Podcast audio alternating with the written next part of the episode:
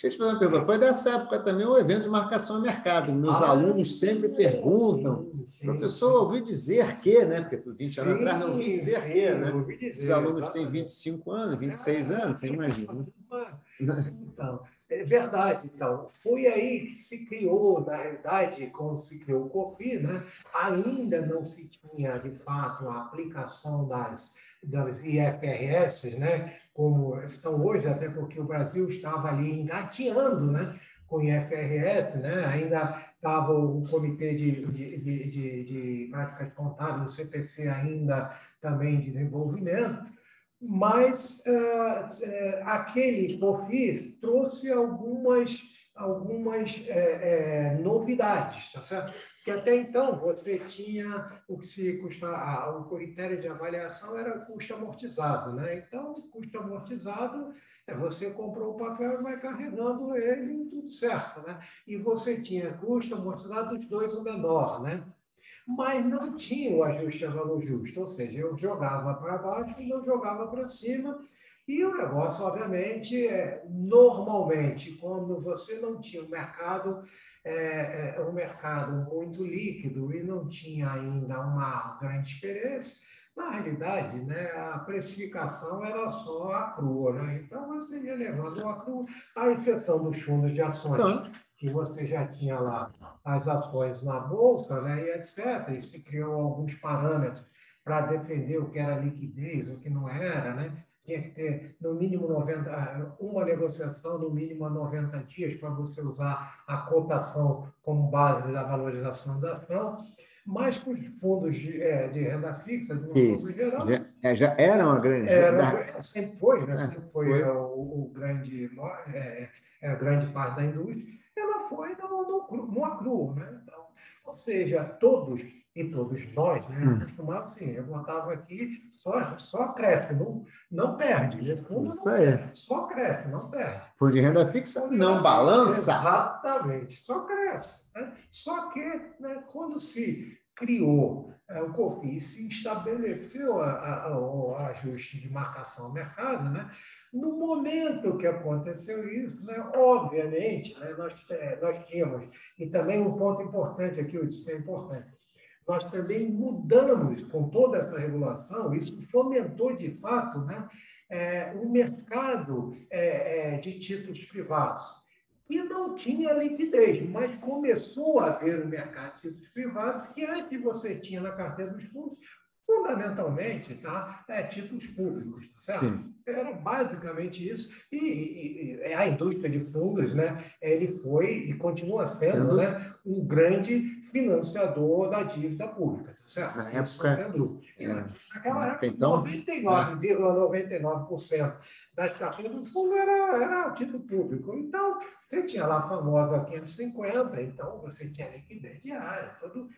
E neste momento, quando se implantou o fundo, é, é, a marcação ao mercado, a cota começou a ficar volátil e volátil para baixo. Né? Então, de verdade, esse foi um momento de. É, e era ano de eleição, né? É, com a possibilidade é, de entrar o Lula, que na época tinha, o PT tinha um discurso bem. Então, foi um momento muito complicado ali, houve muito questionamento do mercado. Não, estão criando alguma coisa que está indo contra o mercado de investidores, porque de verdade não tinha essa cultura é, de existir. É. Quer dizer, já é uma prática habitual dos mercados mais consolidados, mas aqui não. Então, mas aqui no Brasil tem mania de dizer que a gente é diferente. Né? Então você tinha ali é, o seu, a sua cota crescendo todo dia, de repente, e mais, é, é isso é, é, a gente tinha um outro ponto que era aculturar a distribuição. E a distribuição de fundos era feita substancialmente, né? não tinha distribuição, né? eram as agências bancárias. Isso aí. Então, você tinha aí 90% do mercado né? era,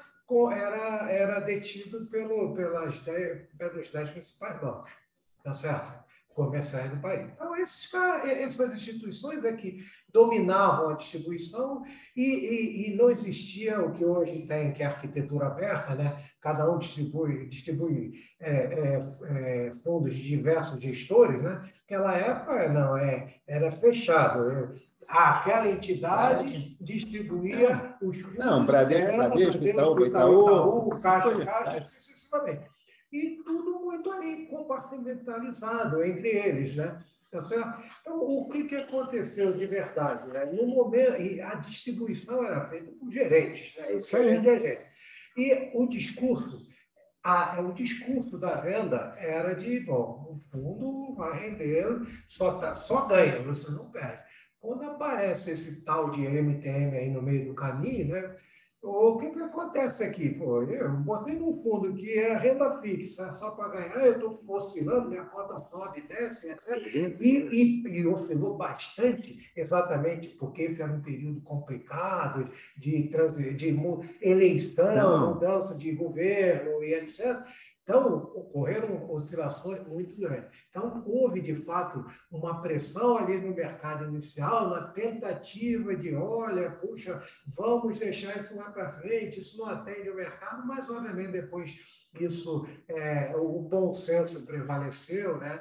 Ah, o mercado, de uma forma geral, as instituições, e a Ambima é, e a CVM tiveram papéis fundamentais nesse processo de divulgação e de aculturamento, e aí a coisa entrou nos eixos, né?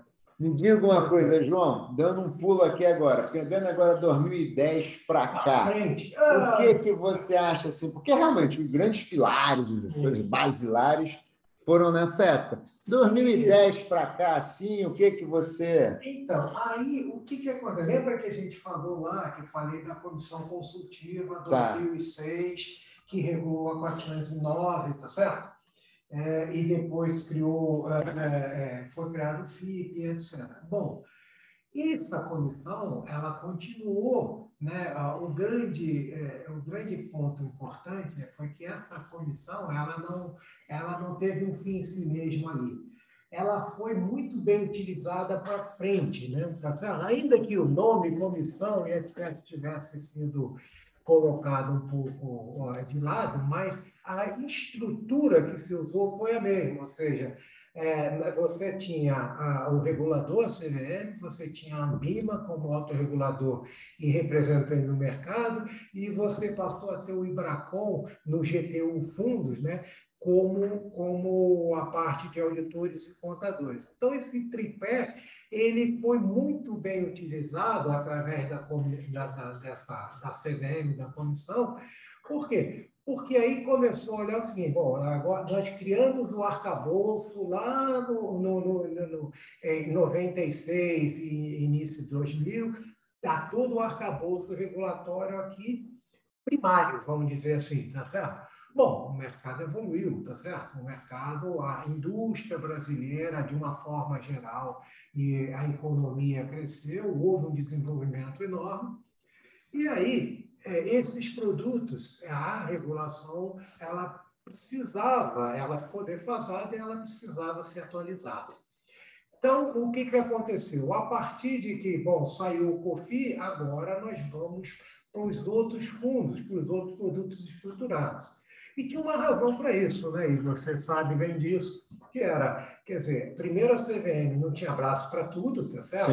E, e, segundo, o principal volume né, é, de fundos, né, é, é, tanto quantitativo quanto é, é, em valores monetários, eram os fundos da, da 409, tá certo? Então, o que, que acontece? A CVM, que eram os fundos onde a população de uma, os investidores de caráter geral investiam.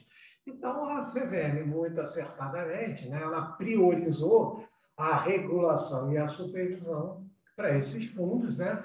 é, no primeiro momento, e depois ela foi caminhando para os fundos estruturados, que tinham como investidores né, os investidores ditos qualificados, né, uhum. que, em teoria, conheciam os riscos e, e é, daqui, daquilo que estava investindo. Tá então, foi por isso que essa foi a sequência.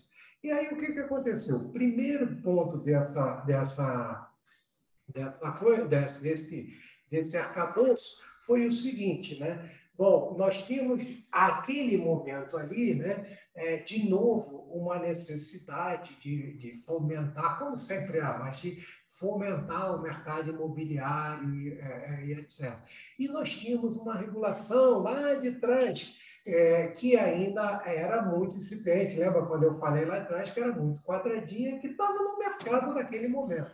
Tá certo? E estava muito defasado. Então, é, neste momento, foi criado, então, e aí estamos falando neste momento, 2008, né, a 472, né, que foi a regra, tá certo? Que criou né, é, todo um novo arcabouço operacional para os fundos imobiliários, fazendo eles um produto mais flexível, né? É, do que aquele que tinha anteriormente. Antes eu dizia que gente, o fundo imobiliário era um fundo de tijolo e pedra. Né? Você era, botava a incorporação lá imobiliária dentro do fundo, e na realidade quem usava aquilo era muito, eram mais. Quem se utilizava eram os incorporadores, porque tinha alguns benefícios, mas era fechado. Tanto que, se o projeto era, era um Deus nos acuda, porque se o projeto estourasse ou precisasse mais recursos para poder concluir a obra, né, você tinha que abrir um outro fundo, Nossa. ou então aí começou a ter adiantamentos dentro do fundo, é, que não estavam ainda, não estavam regulados, né, na realidade, né, para poder acabar é, o projeto e etc. Então, ele era muito fechado. Então, é, com a 472, né, houve uma, uma, uma, abertura, uma flexibilização, é, e aí passou a ter o fundo, é, que a gente chama de tijolo, de fato, e mais os fundos é, de ativos com lastro, finance... com ah, lastro imobiliário. É, imobiliário, tá certo? Então, isso deu uma, uma, uma, foi uma crescente, e aí, é, foi o primeiro de todos, foi o fundo imobiliário. Vamos, porque estava defasado, vamos mudar a regra operacional. Mudando a regra operacional, vamos partir para a regra contábil de fundo imobiliário. Então, já nesta época, você tinha a norma contábil é, estabelecida nas bases de FRS, tá certo? Aqui através do CP6, tá certo? Para atividade de real estate. E aí o que se fez na, na no, o que se fez na realidade foi trazer tá certo? Um pouco da norma contábil, tá certo? Naquilo que era mais específico do fundo imobiliário para dentro de uma legislação específica. E aí se criou a 516, né? Foi a, a emitiu a 516, a instituição CVM 516, que em linhas gerais era a adaptação é da prática contábil e avaliação dos fundos de investimento, tá certo? As normas contábeis internacionais para a atividade de real estate. Tá. Porque lá fora é, é, real estate, ou seja, não importa onde está, se é no fundo imobiliário, uma espera. Quer dizer, a prática contábil ela é uma só. Verdade. Naquilo que é mais específico, é que foi é, é, criada é, dentro da própria 516, porque a 516 fala, é, adota, adota, adote aqui, tá certo?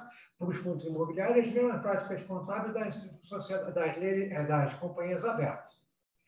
Naquilo que não conflitar com esta norma, tá certo? E o que, que não conflita fundamentalmente com a norma, né?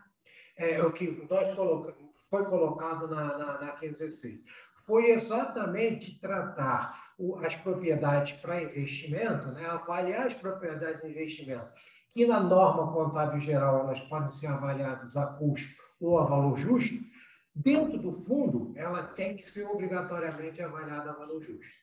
Ah. Então, essa foi assim o grande diferencial. Mas, em linhas gerais, o, o, o básico utiliza a norma contábil de, de real estate. Tá. Okay? E aí, esse foi o primeiro ponto. Na sequência, lembra que a gente tinha um pedido que também tinha 356, mas estava usando, do ponto de vista contábil, né, ah, o, que a CVM, ah, o que a CVM tinha em caráter geral, muito principalmente o que o Banco Central ainda tinha sob sessão de créditos. Tá? É, subsidiariamente estava usando esses parâmetros o que não era de verdade é muito adequado. Então, ali também se criou o quê? Vamos criar uma norma contábil específica para regular, é, para reconhecer, tá certo? É, as operações dos fundos de investimento, de fundos de, de, de, E aí se criou a 489.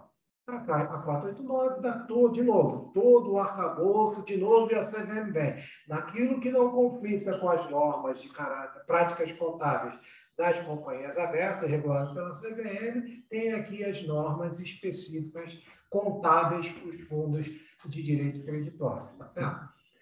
Aqui tem uma parte que, é, é, que é, eu não sei se a gente tem muito tempo, é. mas tem uma pequena parte aqui que existe até hoje, quer dizer, nesta norma, que é exatamente a, a classificação das sessões de crédito com os fundos entre com ou sem com obrigação. Né? Ah. Tem uma discussão ainda até hoje Eita, sobre João, essa... é, cotas subordinadas né, que são detidas pelos cedentes né, é, daquele, da, do, dos créditos com os fundos. Pela norma, até hoje, o simples fato de ter uma, as cotas subordinadas serem dos cedentes né, da, da, da, dos créditos, isso traz para dentro do fundo é, a classificação de que essa sessão foi feita sem, é, sem é, transferência de riscos e benefícios.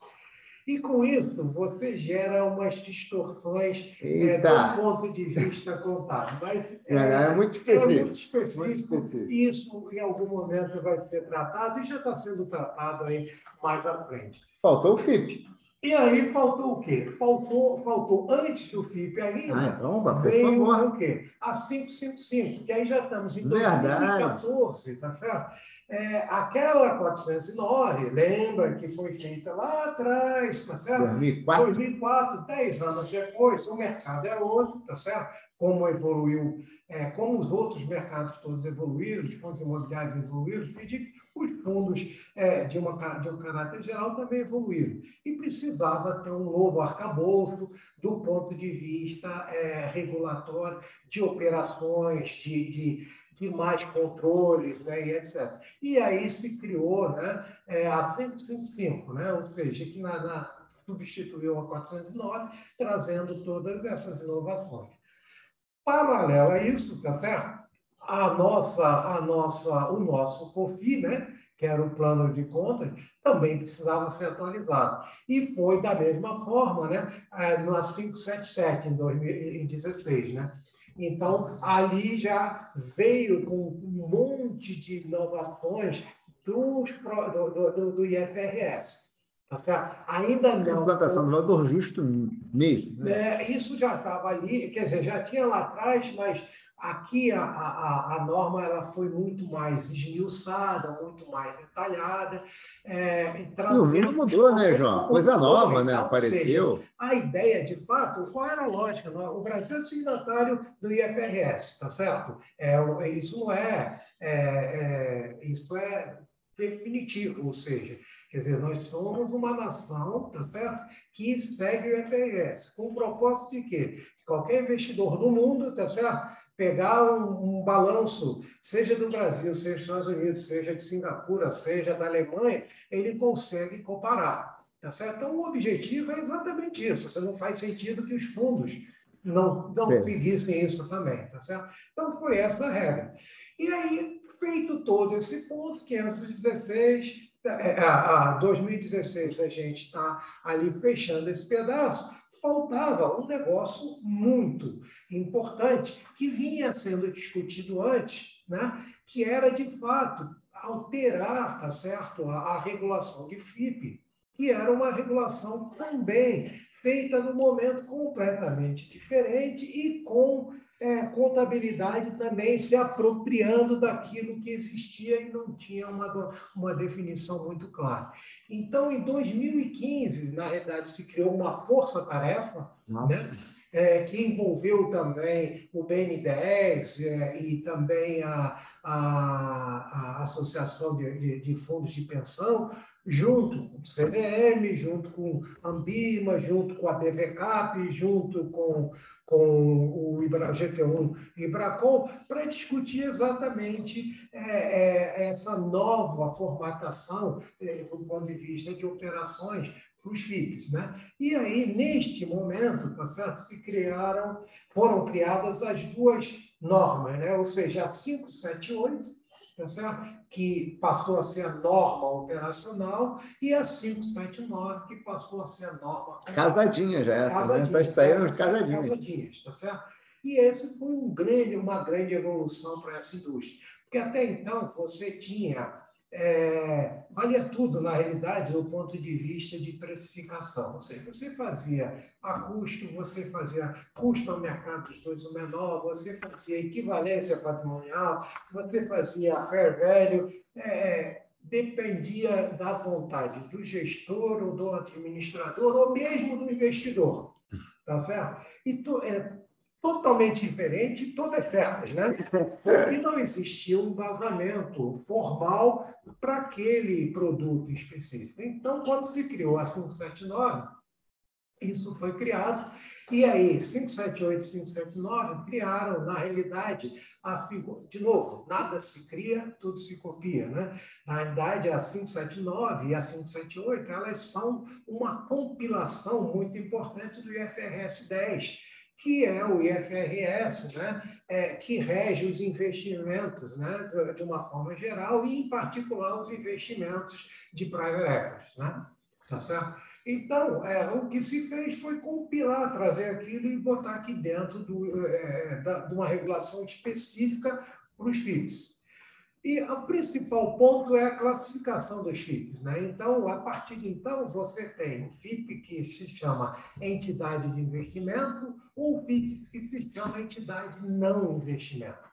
Qual a diferença básica entre os dois? O FIP, que é entidade de investimento, a gente diz que é o FIP puro sangue, que é o que vai para o mercado, tá certo? É o que é, é, a estrutura de um gestor, de fato, que tem o expertise deste mercado, tá certo?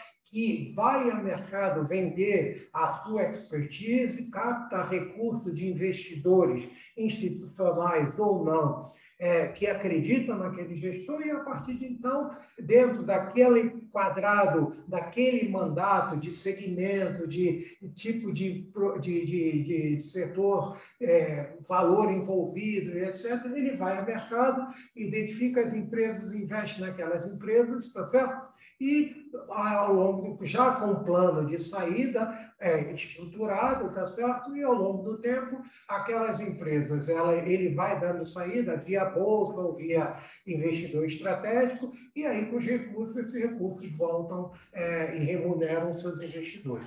Então, para essas, esses investimentos são avaliados a valor justo.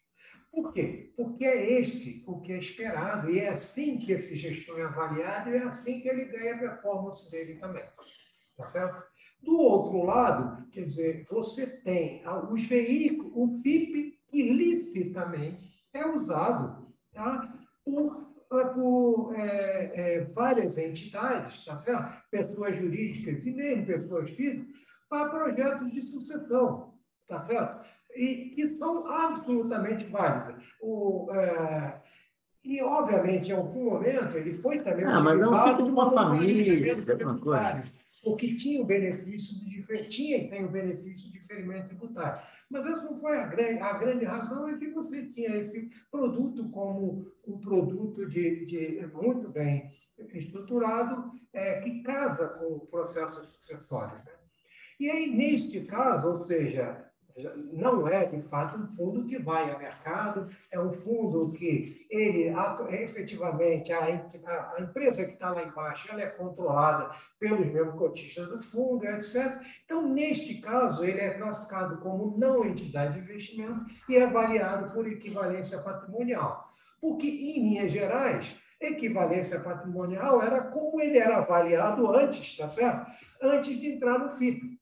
Tá então, normalmente, o FIP está numa holding do grupo, ou o FIP está é, dentro de uma outra estrutura que este FIP é consolidado, etc. Ou seja, não faz sentido que ele seja avaliado de uma outra maneira que não equivalência patrimonial, e isso tem sido feito. Então, obviamente, aqui tem aspectos tributários, outros que, que eu acho que não vale a pena a gente comentar, mas, em linhas gerais, tá certo? Eu diria que hoje nós temos um arcabouço do ponto de vista é, operacional e contábil para fundo de investimento muito avançado. Eu estou dizendo que a gente Tem algumas coisas, tipo esse do que eu falei, para talvez já aprimorar, mas eu diria que Não. a gente está dentro, é, é, dentro da, do, do melhor do, do, melhor que existe é, é, em termos do mundo, no arcabouço, tanto regulatório quanto contábil. João, a gente está é nesse tempo muito estourado, mas tem uma pergunta que não pode deixar de ser feita. Ah, Hoje a gente tem aí para sair as novas regras aí de fundos, né? Tanto 555 quanto FDIC. Então, fale dá rapidamente o que, que você acha que essas regras podem, assim, o que, que você acha que elas são mais impactantes? Eu diria para você o seguinte, é, assim, em linhas gerais, olhando, aí falando um pouco de, de, é, do que eu vejo aí de futuro, né, e também na, na regulação, eu diria que é, com a lei, com a, com a lei de, de, de benefício, a, a, lei que o... Liberdade econômica? É, de liberdade econômica, Não. desculpa. A, é. Com a lei de liberdade econômica, você criou, de fato, né, um novo há uma necessidade de um novo arcabouço legal, porque o fundo é um condomínio sem personalidade jurídica hoje. Né? E diferente do mundo, né, onde você tem, é, o fundo é uma, é uma personalidade jurídica, você tem classes. Né? Então, essas classes servem, dois servem a um propósito. Básico, que é, bom, eu posso ter uma classe porque eu quero ter um perfil de investimento diferente, então eu tenho um veículo e tenho uma classe de ações, uma classe, é, mesmo dentro de ações, uma classe setor ações elétricas, outro setor bancário, e etc. Bom, diversas classes aqui, e pode ser também pelo classe dependente, dependendo do tipo de investidor. Então, posso querer uma classe com investidor institucional, uma classe com investidor de private equity, uma outra classe. Então, isso tudo você consegue abranger dentro de um único CNPJ, vamos dizer tá. assim. Tá certo? E hoje, no Brasil, quer dizer, na estrutura que tem, no arcabouço que tem, você não tem isso hoje. Então, você, para criar essa estrutura, você acaba criando estrutura de Rudder Spoke, você cria aqui um fundo master e tem um monte, um monte de, de FICs, né? De FIC, de, de, de FII, ex de FII, de FII, de tudo. Então, isso gera um custo operacional enorme, né? tá certo? E a gente estava defasado efetivamente nisso. Mas também a CVM não podia fazer nada antes que a norma, é, a, lei, a né? lei pudesse ser modificada. Então, a lei veio e modificou né, na ah, para um marco para um marco, né, um marco legal, de fato. Né? Para melhorar nesse contexto. Ou seja, então você vai ter, de fato, uma estrutura legal diferente e que aí você passa a ter a possibilidade de ter cota, é, classe de cotas. Tá certo? Então, hoje, você passa, ainda está neste processo de regulação da CVM, né, para para que essa nova estrutura seja formalmente regulada e aí a gente passe a ter e conviver com veículos semelhantes ao que a gente tem no mundo hoje. Se o gringo olha, já isso eu entendo. O gringo olha, olha ah, é igualzinho que eu tenho lá fora. Tá certo? Então, você vai ter um veículo e você vai ter as classes de investimento ali dentro de um único veículo. Isso vai facilitar é, operacionalmente é, é, é a, e vai melhorar a indústria de uma forma geral. Isso é um pedaço. Olhando especificamente para os FDICs, né? na realidade, o FDIC é, uma, é, é, é, mais do ponto de vista operacional e regulatório do que do ponto de vista contábil. Por quê? O FDIC tem uma, sempre ficou ali no limbo. Qual é a responsabilidade de quem? Né? Quem é o até onde vai a responsabilidade do gestor, onde vai do administrador, onde vai do custodiante. Tá então, isso aqui ficava sempre no limbo, né? E nós tivemos alguns casos aí, alguns casos não muito é, é, positivos, né? Tá e na hora que houve uma discussão do ponto de vista, e alguns foram para o judiciário, né? É, é, se notou de fato que essas responsabilidades não estavam muito bem alinhadas, né? Tá certo? Então a CVM, de uma forma geral, e aí não só para os FDICs, né? É, é, já tem a legislação específica sobre responsabilidade mais clara, né? De, bom, o que que responde o gestor, o que que responde o custodiante, o que responde o administrador, tá certo? E alguns, embora tenham responsabilidades subsidiárias, mas elas estão bem claras. Então, do ponto de vista do FDIC, isso era mais relevante ainda. Né? Então, este foi um ponto muito importante e a criação de classes também com a FIDIC vai permitir exatamente essa maior flexibilidade. Né? Então, é um avanço, é um crescimento é, importante. Eu acho que é uma, eu digo que o FIDIC é uma primeira porta de entrada para quem quer vir para o mercado de capitais. Também. Porque é, o cara não precisa ter é, ainda pode ser limitado, etc., mas ele vai ter o seu primeiro escrutínio. Vai ter alguém lá dentro olhando por contas a receber, vendo como é que ele controla, e ele vai ter que divulgar essas informações. Tá certo? Então, é um primeiro passo, é, eu diria, para quem quer ir de fato é, galgando né? e melhorando as suas fontes de captação tá certo? de recursos né? e até chegar lá é, a ser uma companhia aberta. Então, eu acho que este, esta evolução vai facilitar isso. E, para fechar, eu acho que eu tenho uma. É, é, eu diria que um um desejo, né, mais do que um sonho, porque isso já foi implantado, que é ver, de fato, nós termos aqui um mercado comum é, é de fundos de investimento aqui para a América Latina. Né? Legal! Dizer, Essa iniciativa vem ano batendo na trave. É, vem ano, então dos moldes, não nos moldes, obviamente, o molde europeu facilita porque você tem a comunidade econômica europeia, então você tem menores problemas do ponto de vista transacional, tributário. Mas nos moldes que foi feito lá na Ásia, lá em Singapura, etc., entre, é, entre estados autônomos, independentes, com legislação independente, mas que convergiram né, para possibilitar esse, esse intercâmbio. Né?